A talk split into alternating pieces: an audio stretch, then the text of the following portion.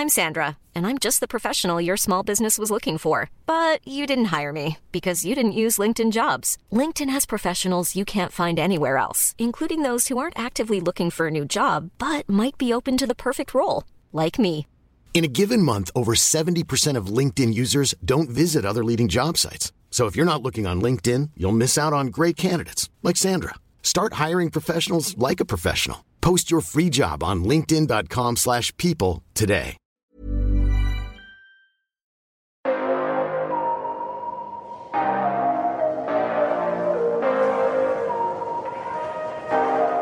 Hey guys, it's Ali for the Hollywood Life podcast, and we are going to jump right in to all things Met Gala. It was pretty much me and Bonnie's Super Bowl last night. Uh, And Yes.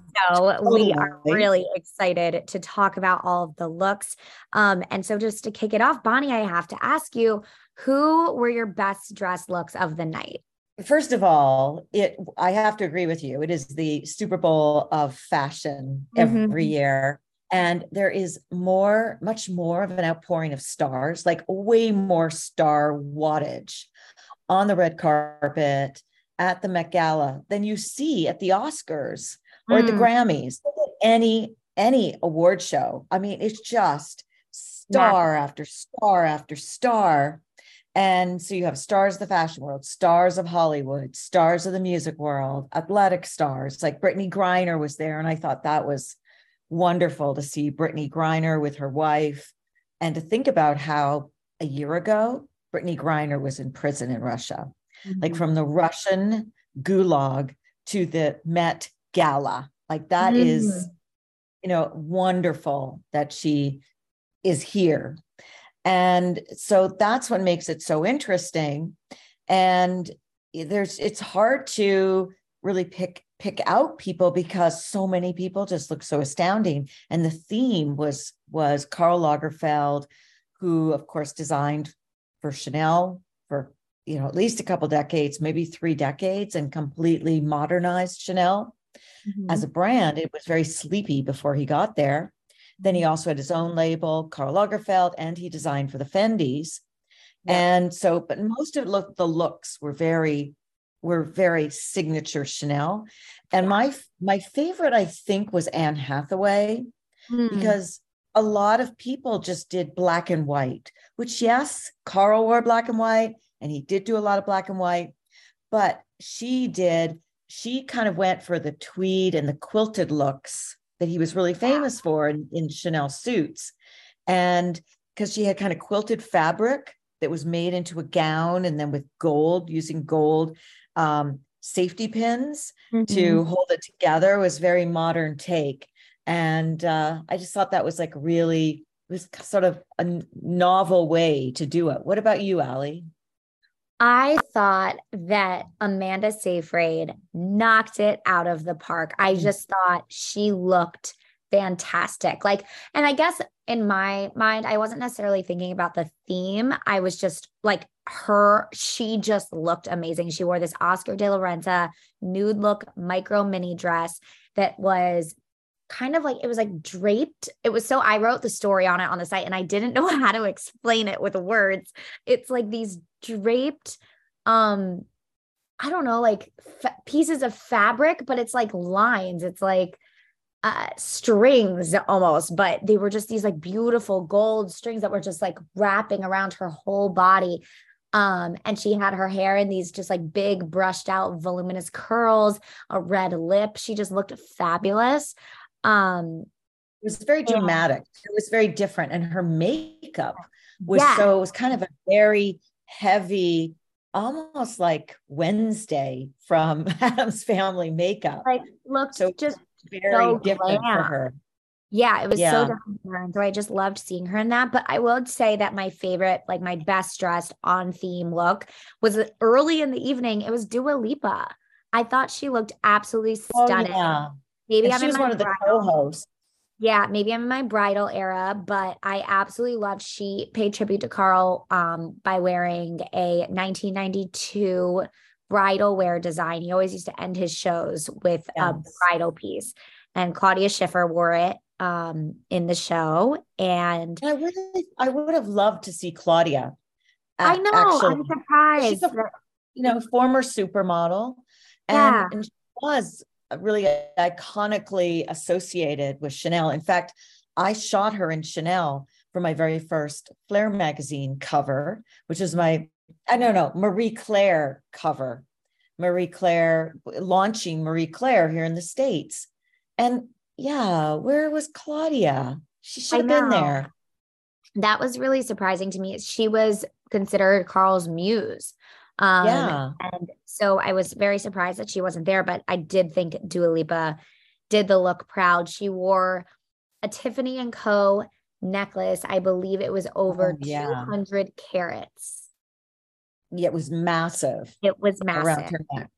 Oh. Yeah. And also the other co-host, um, Penelope Cruz, also wore a very iconic bridal look with yeah. beautiful Spanish lace around mm-hmm. her face. And I thought that was absolutely stunning too. I would say it was one of my favorite years because personally, I like couture gowns. I don't like the costume esque looks yeah. sometimes that come in. I think it's too much. I, I maybe because I'm just looking for things that I would possibly wear. So I really love to see everybody, you know, just rocking these gorgeous silhouettes and just really well made gowns that honestly I was like, wow, they're probably so happy and comfortable. Even though they're in like heels and structured gowns, I still was like, it must be very comfortable for them. Well, I also thought um, that that some of the younger stars, like just looked like Olivia Rodrigo. I just thought that that was so beautiful. She had like black and white sort of floral camellias on a strapless gown and then it was black and white stripes i thought mm-hmm. it, they were very the stripes were really fun but kind of delicate and then jenna ortega did a real wednesday take on a yeah. like a short um yep. kind of really like a, 2D. Trend. yeah it was cool yeah coquettish kind of yes something that i also loved was that um Nicole Kidman wore her vintage Chanel dress that she had worn in a Chanel number five commercial yeah. several years ago. She doesn't age. She looked amazing. yeah, I know. I know. Let's just talk about that for a second. The fact that you can wear something from like 20, 25 years ago and it still fits. It still fits like a glove. Yeah. And looks good. Yeah. I know. Now, let, let's just talk about Kendall's look. What did you think? She was wearing, she literally looked like a 1960s Playboy bunny in a in a black bodysuit, sort of sequin bodysuit with a white collar. I mean, that's exactly how Playboy bunnies dressed in the clubs, the Playboy bunny clubs. Interesting. I thought it was a look that only Kendall Jenner could wear. Whenever yeah, well, of course. Gala, she likes to show off her body. So it was very cheeky. Um, and you know, I thought it was fun. I I again I would like to know and I and I don't know the inspiration behind it and how it connects to the theme. Um was black and white. That's about the only thing. It was kind of very some of these things, some of these items from other people's collections, like because I was curious when I found out, okay, the theme's Karl Lagerfeld. Well, not everybody can wear Chanel to the Met Gala. Like they work with designers that make things inspired by the theme. Right. So I was curious how other designers were going to look to Karl without fully copying. So everything did have, you know, some sort of twist. Like all the Michael Kors looks were heavily inspired, but not Chanel. But this look, besides the black and white, like there was nothing that I could really tell that was so like Carly. Well, speaking of that, like what about Kylie? She didn't look at all. Karl so Kylie, so Karl Lagerfeld label. Yeah. So Haider, who is the Jean Paul Gaultier um, designer that worked with Kylie on her dress, was best friends with Karl. Ah. And the dress I had read something about what the dress was designed, but also the it was modeled after a Chanel line. There was it was it was modeled after one of his dresses. And same with the jacket. The jacket was actually a vintage um Andre Leon Talley uh, jacket from Chanel. It so, was a beautiful gown, actually, like that red gown that was mm-hmm. underneath. It was, I mean, it looked comfortable. Speaking of comfortable, that's what I was saying. It was like a little, people were calling it boring, but she looked good. You know, she looked great. Um, I felt it uh, to me, it looked more like Thierry Mugler than Karl Lagerfeld, but I mean, it did look that like was. It did. It was kind of futuristic looking. Mm-hmm. I was a little disappointed in J Lo's look because she is. Yeah, you didn't like it either. Uh-uh. It, it, just didn't quite hold together. She did black and white. I mean, of course, she looked like gorgeous. Pink. Pardon? It's, it was like pink. It was like a light pink like black, really light pink, like ivory. Uh, ivory, but that then she had this sort of camellia thing around her neck, and the hat was too much. The yeah. beautiful bandeau, like showing her chest and, and her abs. I mean, that was incredible. But it was just sort of like a little over too much over the top. Um, and there was, listen, a lot of, of stars showed their skin and uh, as an accessory Yes. Um, but I love that there was news that broke out of the Met Gala. Yeah, two, William. Two Car- baby bump, two baby bump debuts. We had a Karlie yeah. and Serena Williams. I love that. And I'm so happy for Serena too, because you know, she's recently retired and we knew that she had been trying to have another child. And so I'm so excited for her. And of course, Karlie as well, both pregnant with their second kids. Yeah, and and with Serena, she had a really tough first pregnancy, and I, she almost died. Like she had a problem in childbirth, mm-hmm. and you know she's forty, so she's older. She probably waited, to, I guess, to try again until she was retired. So it was taking a bit of a chance. So I was really happy for her too, to to see her just looking so beautiful and and very clearly so happy that she was mm-hmm. pregnant and what did you think of um, Pedro Pascal his red, his red coat, his red shirt, his shorts? I mean, I don't know much when it comes to men's fashion, to be completely honest. So, like, I don't feel like I want to comment other than like, uh, other than like I thought that Jared Leto looked interesting in the cat costume. you know, I don't have much other to say than that. Uh, that that I felt like Jared was really on theme. Well, yeah, because he did not just any cat, but he yeah. came as Choupette, who was Karl's big white fluffy cat that he, yeah. he that he like loved to death. Like there were rumors that he left his entire hundred million dollar fortune to the cat the cat. I sure hope that wasn't true. Now, I'm curious what you thought of Kim Kardashian's uh, dress because I found some things about it a little controversial, but I want to hear your thoughts. Well, as usual, it was impractical. and, you know, like that is her theme. It's always how will she get up the stairs? You know, she's going to have to have a lot of help to try and pee. There's just no way you can get that dress up and pee.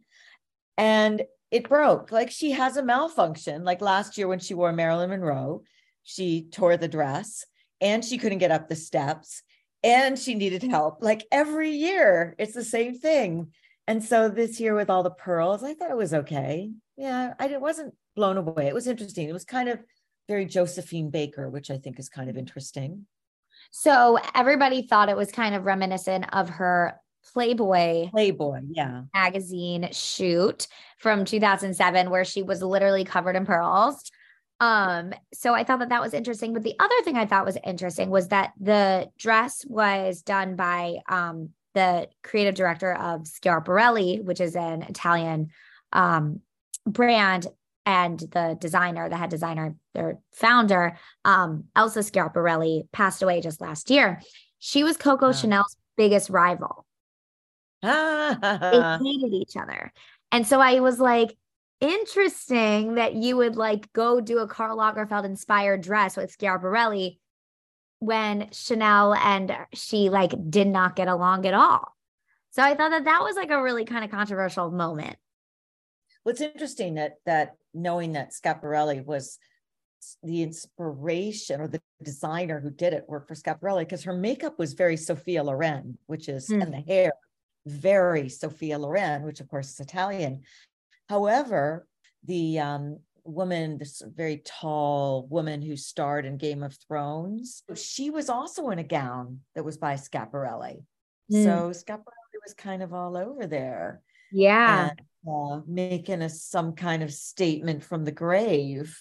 Interesting. Like you thought you escaped me Yeah. in death, Chanel, Coco, but I'm here. um then so then also um Lil Nas, speaking of kind of controversial, he kind of came as his almost nude self, all in Yeah. uh silver spray paint. I hope it wasn't paint. I'm sure it was something that was healthier than that, but covered in in like like that's not even a design. That's not even an outfit. yeah, Um, but you know? You've got to like. It's about a show, right? It's about expressing an artistic creation. So he turned himself into an artistic creation. Yes, I don't disagree with that. Um, now beyond the fashion, obviously things happened inside of the Met Gala. It is an event, not just a red carpet. So we were just talking about Kim. One of the pictures that came out uh early in the evening from inside the Met Gala was of Kim chatting with Usher and her ex, Pete Davidson. Oh my gosh. Yeah, but she and Pete had a very amicable breakup. I mean, we heard he was heartbroken. I'm sure that that it was tough for her too. I don't I think there's no hard feelings there and that where they were remember he was in touch with her during the divorce which happened after they split up. So mm-hmm. I'm sure they were really happy to see each other. Yeah, I thought it was I can I I, know listeners can't see Ali, but she's got this knowing smile on her face. Like, I just yeah. I just wanted to narrate the the pictures because it like looked for a second upon first glance it looked like Pete was like interrupting Kim's conversation with Usher and she like put her hand up like almost like in front of his face but it was like a choking hand like it looked like an angry hand that was like stay away from me but then they were like smirking at each other I mean it was a cute little moment but I thought it was very funny that it was all caught on camera Yeah, and I, they did. I think they did pictures together and everything. I, Yeah. I, he always falls so hard in love whenever he's like Ugh. in love.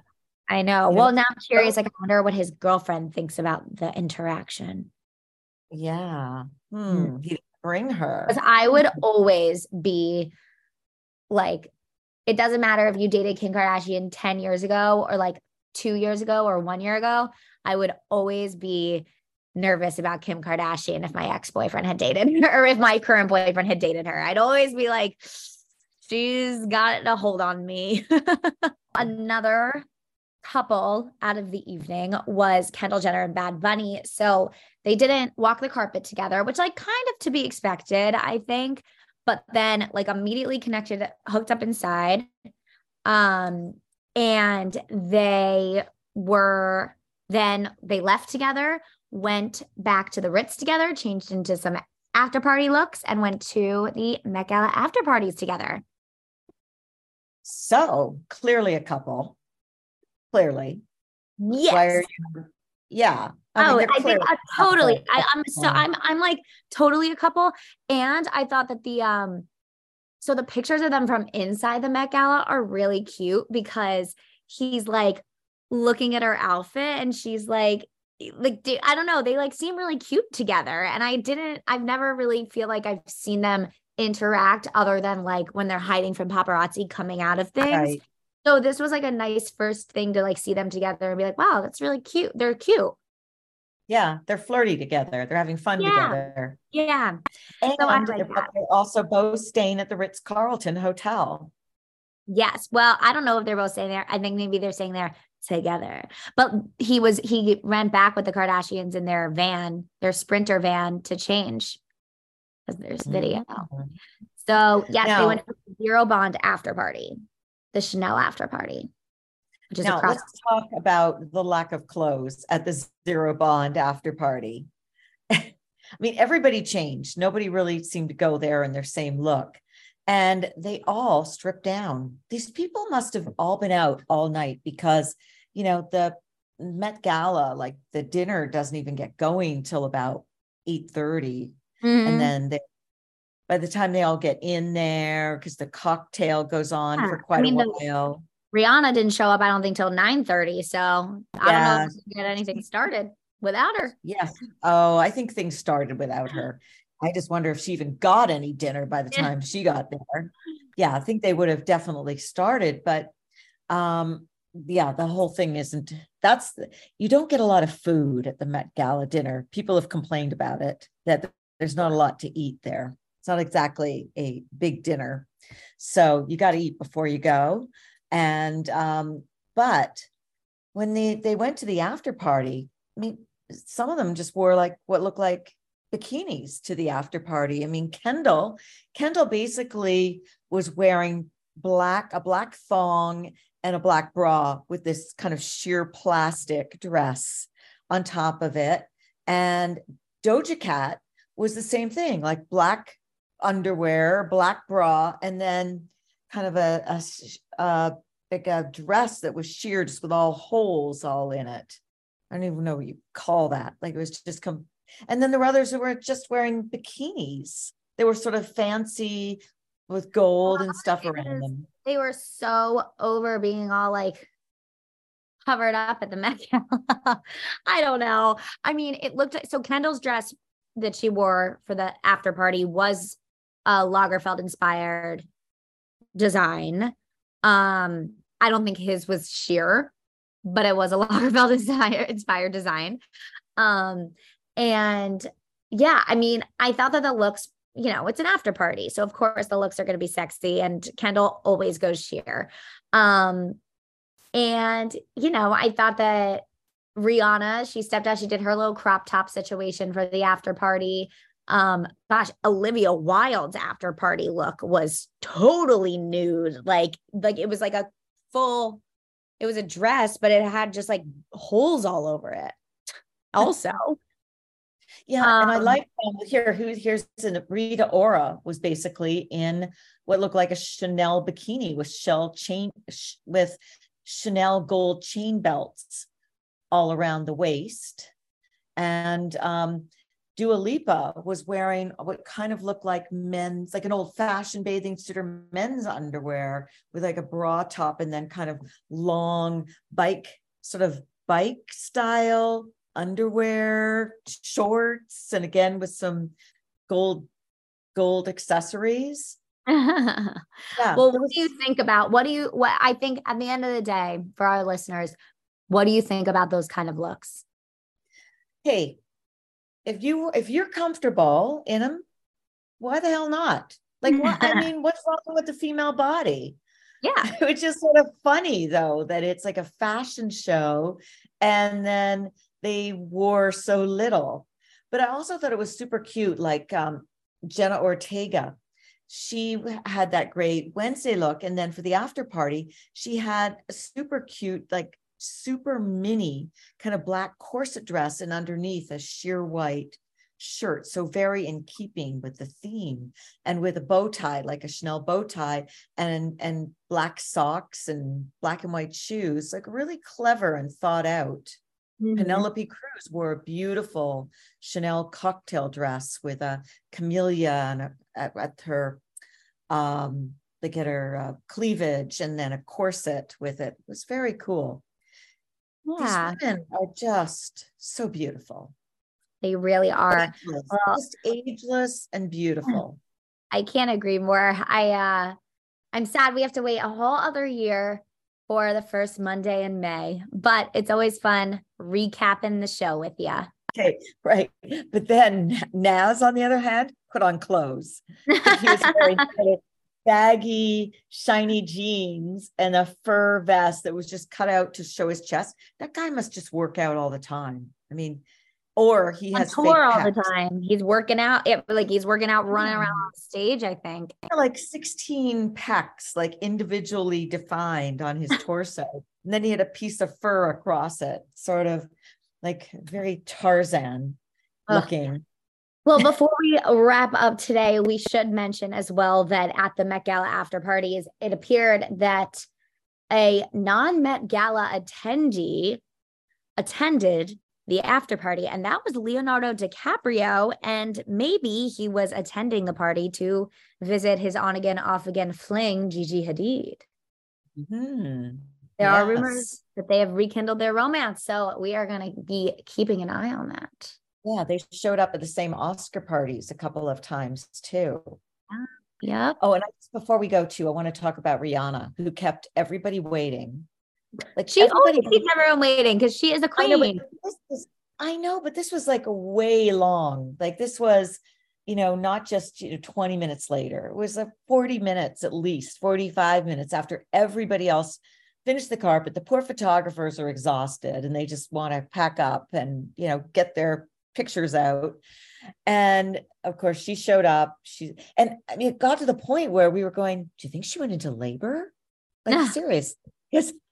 I, mean, she's very pregnant. She could have She is gone into very pregnant. She definitely could have got. No, I don't disagree with that. She Yeah, definitely we're like, third trimester. yeah. Did she go to the? Did maybe she went to the hospital instead of coming?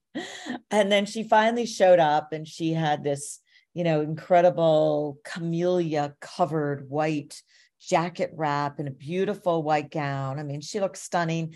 And uh-huh. ASAP Rocky was wearing a kilt, red kilt over his jeans.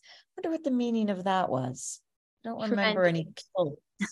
Just being trendy. I know. Well, I, like I said, I'm already excited for next year. Can't wait to hear what the theme's going to be. Maybe we'll get to go. Um, but But Alec, you should start working on our invites now. I should, I should. I'm to do that. Yeah. Um, yes. But in the meantime, guys, we have a really great interview coming up next, right on the uh, cusp of the Tony nominations today. So stay tuned for us chatting with Kevin Cahoon from Shucked. Tony nominated Kevin Cahoon. Yes. He is Tony nominated. You Mm. have your first Tony nominee interview here on Hollywood Life, on the Hollywood Life podcast. So stay tuned because he is fantastic.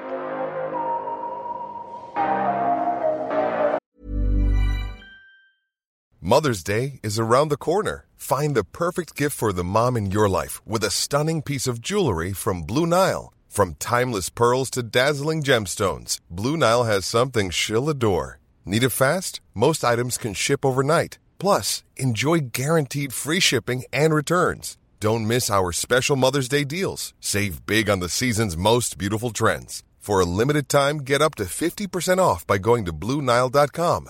That's BlueNile.com. Hey guys, we're here with the Hollywood Life podcast, and we've got such a special guest today. And we've got so much to tell you about what he's involved with. But before I do that, let me introduce my co anchor, Ali Stagnita. Hey, Ali. Hi, Bonnie. Yes, we're so excited about this guest. Um, as we mentioned on some of um, our past podcasts, when we've had some Broadway friends join us, we are coming upon and in the midst of Tony's season. And so, as Bonnie and I both are in the heart of New York, we love to have our fellow Broadway friends come join us and talk about all of the work that they're doing. Um, so, really excited to have this guest today. Bonnie and I both got the show. Um, and Bonnie, I'll let you do the introductions. Okay. Well, everybody has got to see the show that our guest is from. It is a new Broadway show called Shucked, and it is fantastic. And we are welcoming one of the big stars of the show. Hey, it's Kevin Cahoon. Hello. Thank you so much for having me. Oh well, we're thrilled to have you. I am thrilled. Quite an honor. I really appreciate it. Truly. so excited to have you. And I mean, you know, as a background, this show has been in the works for 10 years. Um, Robert Horn, Brandy Clark, and Shane McAnally have been working on it for a while. And I actually just spoke to Robert, who did the book, and he said, Kevin, you are the one cast member that has been there from the beginning. Yes, I have been hanging on to the back of the pickup cow. truck. They can't get rid of me. I'm telling you. Yeah, um, my journey with the show, I had seen uh, an article in the New York Post that said they were creating a Broadway musical with Hee Haw as its source material, you know, the famous longest running syndicated Yes. television show in history, 27 years. Um, and I thought, well, maybe there's a spot for me in this world. I kind of know the that world. Um, And you're from Texas, right? I'm from Texas. Yeah. Uh, Houston, outside of Houston. And my family was a rodeo family. My dad was a calf roper. Oh. My parents met in the rodeo club. And I spent my childhood doing rodeos as a rodeo clown. Um, from five to 15, I did the whole circuit in Texas and Oklahoma. And we did the big Houston livestock show and rodeo at the Astrodome every year. And I always thought I was going to be a rodeo clown. So when I said I wanted to be an actor, my parents had a sigh of relief. They were like, "Oh, good, an actor, not a rodeo clown." You know, it's not the safest of professions. Um, but anyway, I called my agents and they said, "No, they see a different type in the role." So I kind of finagled my way, got an audition, and I knew the minute I read the material that it was the funniest, most heartfelt material I'd ever had for an audition. And I got the job. And we went to Dallas uh, nine years ago. And then over, you know, creative team upheavals, we did a small run in Connecticut, we did a Salt Lake City run, uh, a pandemic in the middle of it all Yep. we're finally here at the Nederlander on Broadway, and it feels like the greatest accomplishment I could have ever uh, hoped to have been a part of. Well, you know, I don't think that too many Broadway stars can say that they grew up as ro- in a rodeo family. Isn't that true? I mean, you had pretty exceptional bona fides for this role. Um, but do you want to tell our audience of listeners and, and viewers what Shucked is about? Because it is so different from what you would people normally think of for Broadway. Absolutely. It is a brand new, completely original Broadway American musical. It's not based on any movie, it's not based on a catalog of songs. Everything in it is uh, right out of the heads of the three creators Robert Horn, who won the Tony Award for Tootsie. Um, and wrote the television show Designing Women, and Shane McAnally and Brandy Clark, who are the premier songwriters in Nashville and beyond. Um, and they have written a show about a town, Cobb County. It is surrounded by a wall of corn. No one has ever gone out of this wall, no one has ever come in. the corn is starting to die. So they are faced with do we leave to get help? Do we allow outsiders in? And uh, our plucky hero, our heroine, if you will, um, takes the stalks into her own hands, so to speak, and uh, tries to solve the problem.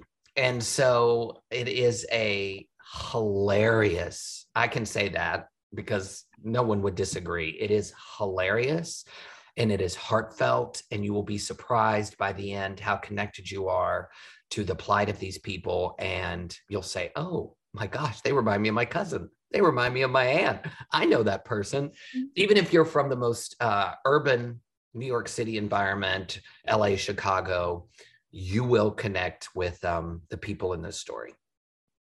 Something that I loved about it is that nobody was necessarily like a caricature. Right. You know, either when you went to the to the city of Tampa or Right. when you came um, you know, to this kind of small town USA, there was no like you're like these like caricatures uh, of what you think quote unquote middle america would look like like everybody was humanized and everybody had feelings and uh even your character peanut he had Yes. lots of thoughts He has a lot of thoughts. yes. Um, in our director, Jack O'Brien, who is a theater legend, he has three Tony Awards and he's in the Theater Hall of Fame, and he directed Hairspray and The Coast of Utopia, which is, you know, on either sides of the spectrum of like the most serious drama and the most fabulous, fantastic, hilarious musical, was very, very conscious of humanizing every character, giving every character a singular, unique voice. And I've had people after the show who wait to uh, see us come out of the door and meet us. And they have said, I'm from Iowa, I'm from Nebraska, I'm from Ohio it's the first time I've ever felt like I have been represented on a Broadway stage and it not we're not being made fun of. Right, not mocked. Celebrated and honored. And I think that's something that's so special about the show.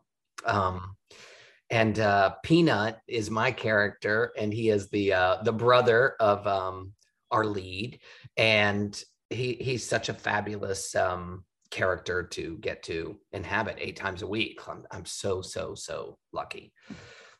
He is so, he is so funny and so down to earth.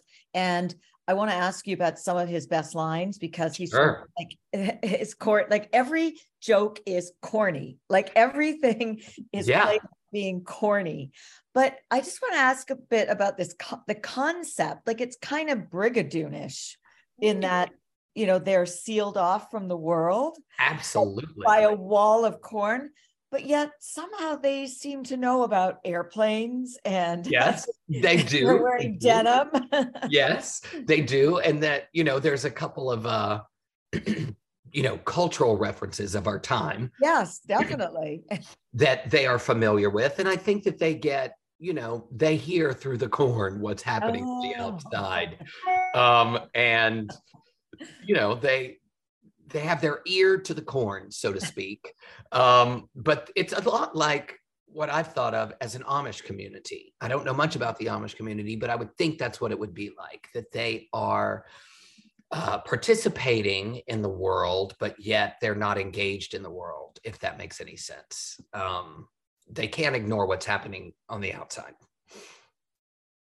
well, and I think that it's um it's interesting. And again, was speaking to Robert, who like kind of conceptualized this. Um, he was he kind of explained how he when he was thinking about how to like entrap these people almost like he needed to think of something that would like grow tall to like sure you know like because I was like how did you come up with like a play about corn. Like, where did that go? Why corn? Why corn? And you know, versus anything else. And and so it was it was definitely it's an interesting concept. Um it but is. works. It works so well. It does. And you know, corn is represents the heartland of the country. You know, it mm-hmm. the it is the product that has sort of I guess cotton at one point historically, but then corn really is like a driving economic engine for this country.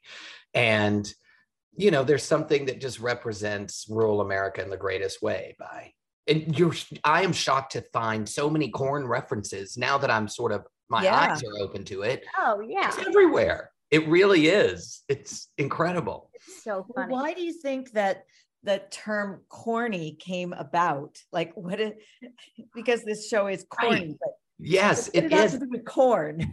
Right, corny. That is so corny. I, I wonder because it's simple and true. I was thinking a lot about a lot of my Peanut uh, directly speaks to the audience mm-hmm. with his thoughts that are going on in his head that are non sequiturs and not really connected to the plot. Um, and I was thinking a lot about addressing the audience in a comedic way in a country setting. And I was thinking of Minnie Pearl and Jerry Clower and all of those great country comedians who came up out of the Depression and the Dust Bowl. Mm-hmm. Um, and they connected with rural America in a simple, pure way. And that audience had not seen themselves in popular culture much before.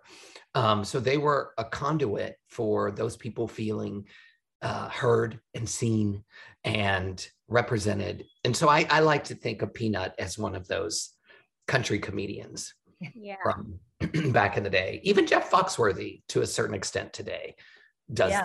that. yes, he does.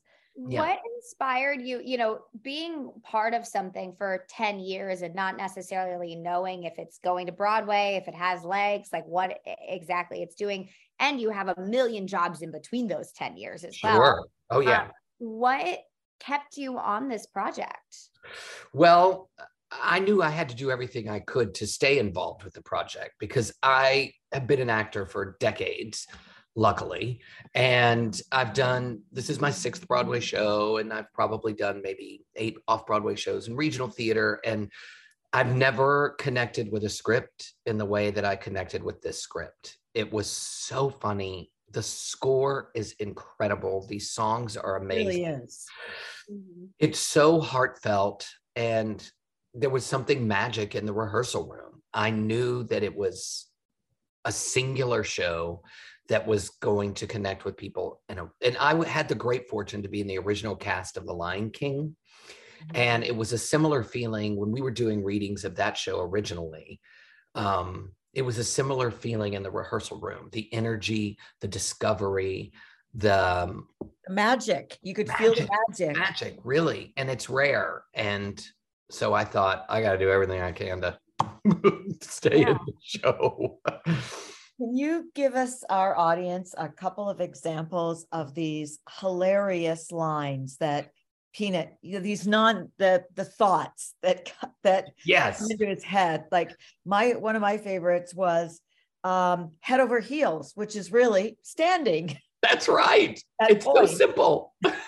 yeah, and you know, Robert Horn has put a cone of silence around us. If we get, if I were to give you any jokes that were in the show, I would oh no. fire and throw it into the Hudson River. However, I think I can share some that were cut, Oh, okay. Ah, oh, even better. Yeah. which is kind of fun. Extra. It's like extras. It's like extras, right? It's yeah, your DVD extras, um, your podcast extras.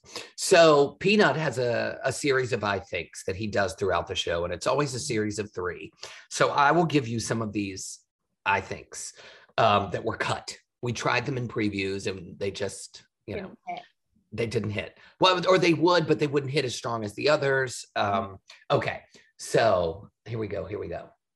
Um, I think it's hard to know if somebody plays the bagpipes well. I think the only thing, I think the only thing worse than a cold toilet seat is a warm toilet seat. I think lots of sports could be made better just by adding a bear.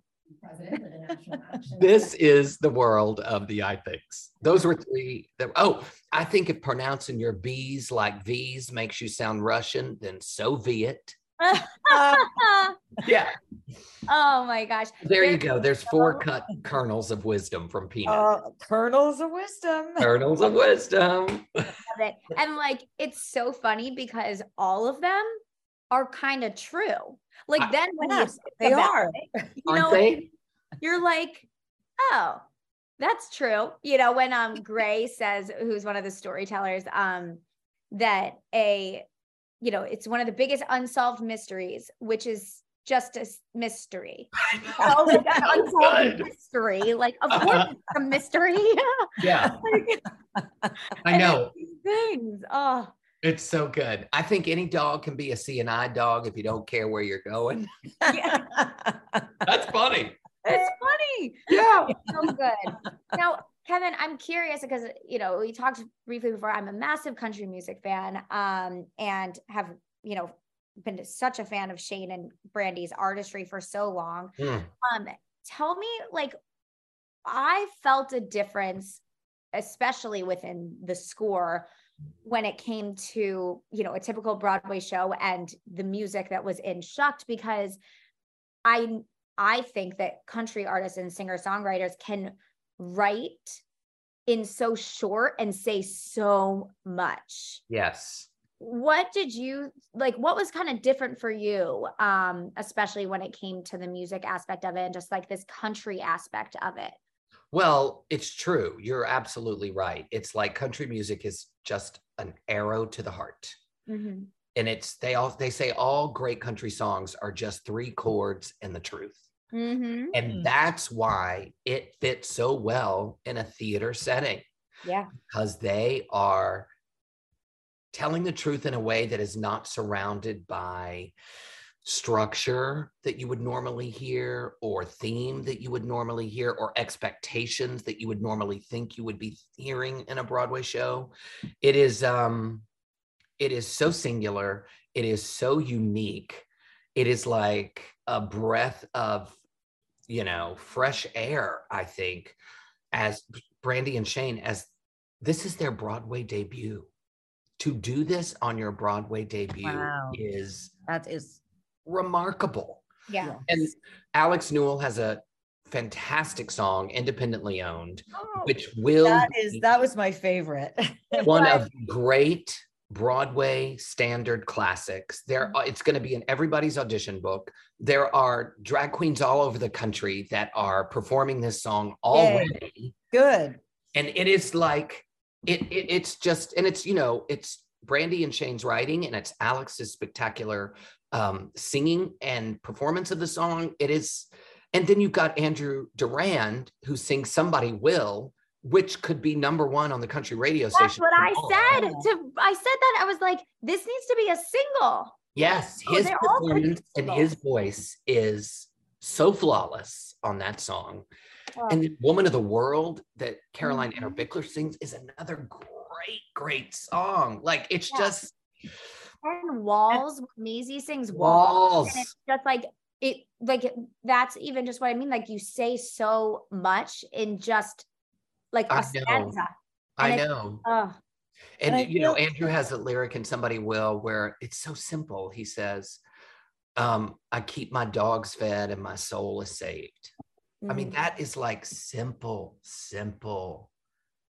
It- it's just gorgeous. It's Yeah, gorgeous. and also his the what he expresses, his Yes. emotion at being rejected Yes. it from by the love of his life in that and somebody will love him he's consoling himself That Yeah. is the emotion that i mean and everybody has had that experience and that they can relate to I mean, yeah, Bo Andrews is having a bad day. Like his really bad girl day. has left him and his livelihood is dying around him.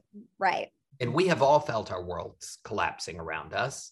But yet, that's what's so great about a musical, too, is that this optimism, this American optimism that no matter how bad things get, we are going to survive and persevere. Like that's what I love about musicals. Even if it's Les Mis, everybody's dead at the end, but they all come back on and sing, "Tomorrow's going to be a better day." You know, like Right. that's what's great about a musical. Exactly. And that's why I think too, I'm obviously such a Broadway buff, such a country music fan for like it to come together makes so much sense. Like Yes. theater is the just original raw storytelling Yeah. and for country music to combine with that i think it opens up the audience as well does. make broadway more relatable not this kind of like stuffy old person you know filled rooms Truly. Like I, this show connects with everyone. And I'm seeing that the more we do the show, the more I see it. Like it doesn't matter who you are, where you're from, what you do, you know, what you believe. I, I this show speaks to you. And you know, the theme, the uh, uh, the thesis of this show is that we are stronger together. And Definitely. that is at the core of what America is all about. All of these people from all over the world came to this country, joined the indigenous people, and said, We are stronger together. And that's what this show, the message of this show is. did the did did the script uh, change like adapt over the years because i really felt that the message of coming together and not being divided there is i remember a line about someone saying you know all you do is divide people or we don't want people who are going to divide us here Right. we want we want to all come together we want to be together not divided and that's, That's right. of course, completely relevant Yes. And the metaphor of the wall, you know, walls were very present in the news cycle yeah um, when this show was being written, um, you know, five years ago, six years ago. And it's true. It's true. walls walls do nothing walls do nothing because somebody's going to climb over it or get under it Mhm. that's always going to happen so the corn wall i thought was such a beautiful smart metaphor for robert to connect this show with and you know break it down Yeah. I know. I, I feel like um uh, obviously things were put on hold due to the pandemic. Um Yeah. but do you feel like this is just uh, the best time for the show to to be on Broadway? Yes, we had a whole out of town production for Washington D.C. scheduled before the pandemic, um, and I feel like that the pandemic, this show, where it has found its moment, it's found its voice, it's found its heart, and the pandemic was part of that. And there was a social reckoning in this country during the pandemic, and I think that that allows for this show to be even richer than it would have been before um, it has allowed us all to see each other in a way that we may not have seen each other before, to open our hearts in a way, to open our minds in a way. And for 1,200 people a night to sit together in a theater and hear a common truth spoken that we all want to attain to. Like, I don't think anyone wants to be like alone and separated and da da da da da da da. Deep down in their heart, I think they um, people want to be together they want to find their tribe they want to find their collective group and this show does that no one's on their phones everyone's sitting there watching um, these characters sort out their problems and laughing like the majority of the time. I mean, my face hurt. I kept I just would look up at my fiance and just we would laugh. He he's such a dad joke guy too. So yeah yeah. yeah i think even the most jaded person will by the end cannot control themselves and yeah. they just Not- give you up don't have to wait till the end. I mean, it's from right from the start. Let me just ask you about Broadway itself, because I think, you know, the pandemic lasted for so long. Mhm, Broadway was dark for at least a year. mhm. I mean, how do you feel it just about it coming back? To me, it just seems like it has just exploded back. it with- feels that way. I mean it really does. There's such a um an energy in times square. There's an energy within the streets. There's an energy in the theater. People are so happy to be back and back together and you know celebrating this great american art form. Like uh, it's just it's incredible. It's incredible. Yeah, the theaters are packed. Packed. yes The streets Yeah. are packed. Like trying to get to the theater. oh yeah the streets are so full of life so and there is sort of like a celebratory feeling you know i imagine this might have been what it was like after world war ii like when the war ended there was a feeling in the streets of like a relief and like oh we can get back and we can start again i i i feel that i mean i wasn't alive after world war ii but i can only imagine after that Celebration. group yeah you know that you know communal trauma you come out of that in a way that is uh stronger Yeah. And I'm sure as well, like you and your fellow cast like aren't taking any single day or performance for granted. I mean, Ugh. how has that been for you? Just even returning to the stage eight times a week. That's a lot. Yeah. it's incredible it's i cannot wait to get back to the theater every night to do Yeah. it again i really can't How, Like- how do you how do you keep your energy up? Eight days, eight performances a week, like. Well- physically, emotionally. yeah i mean you have to sort of just keep an eye on yourself and take a lot of naps um especially one in the afternoon you know usually if, even if i get 10 or 15 minutes in that is like a good you got to eat right you got to take care of your body um you know you just my duty and my job is to tell peanuts truth eight times a week at the Nederlander and anything I can do to help you know be a storyteller for Robert Brandy and Shane's vision that's what I'm going to do um, and it's an honor and it's a privilege to be in a Broadway show there are so many people that would dream about it I dreamed about it I haven't done a Broadway show in 16 years and so Wow. I've had good fortune with um, other jobs, but for some reason, Broadway has just, there were a lot of shows that were coming to Broadway and then they closed or didn't quite make it. And it's, I cherish it and, and I don't take it for granted. Wow. So what was it like even to like be back on the stage that first opening night or opening preview for Oh. you? Fall? It was incredible. And you also don't know what you're gonna get. You're like, well, we've got a new baby here. Let's see if it uh walks or runs or dances. and you know, I knew from the minute that it started that it was working. Like Mhm. right off the bat, the audience was so on board and they were so game. And you know, some audiences can start quieter at the beginning of the first act, but by the time we get through the Tampa sequence, everybody is like on board. Oh.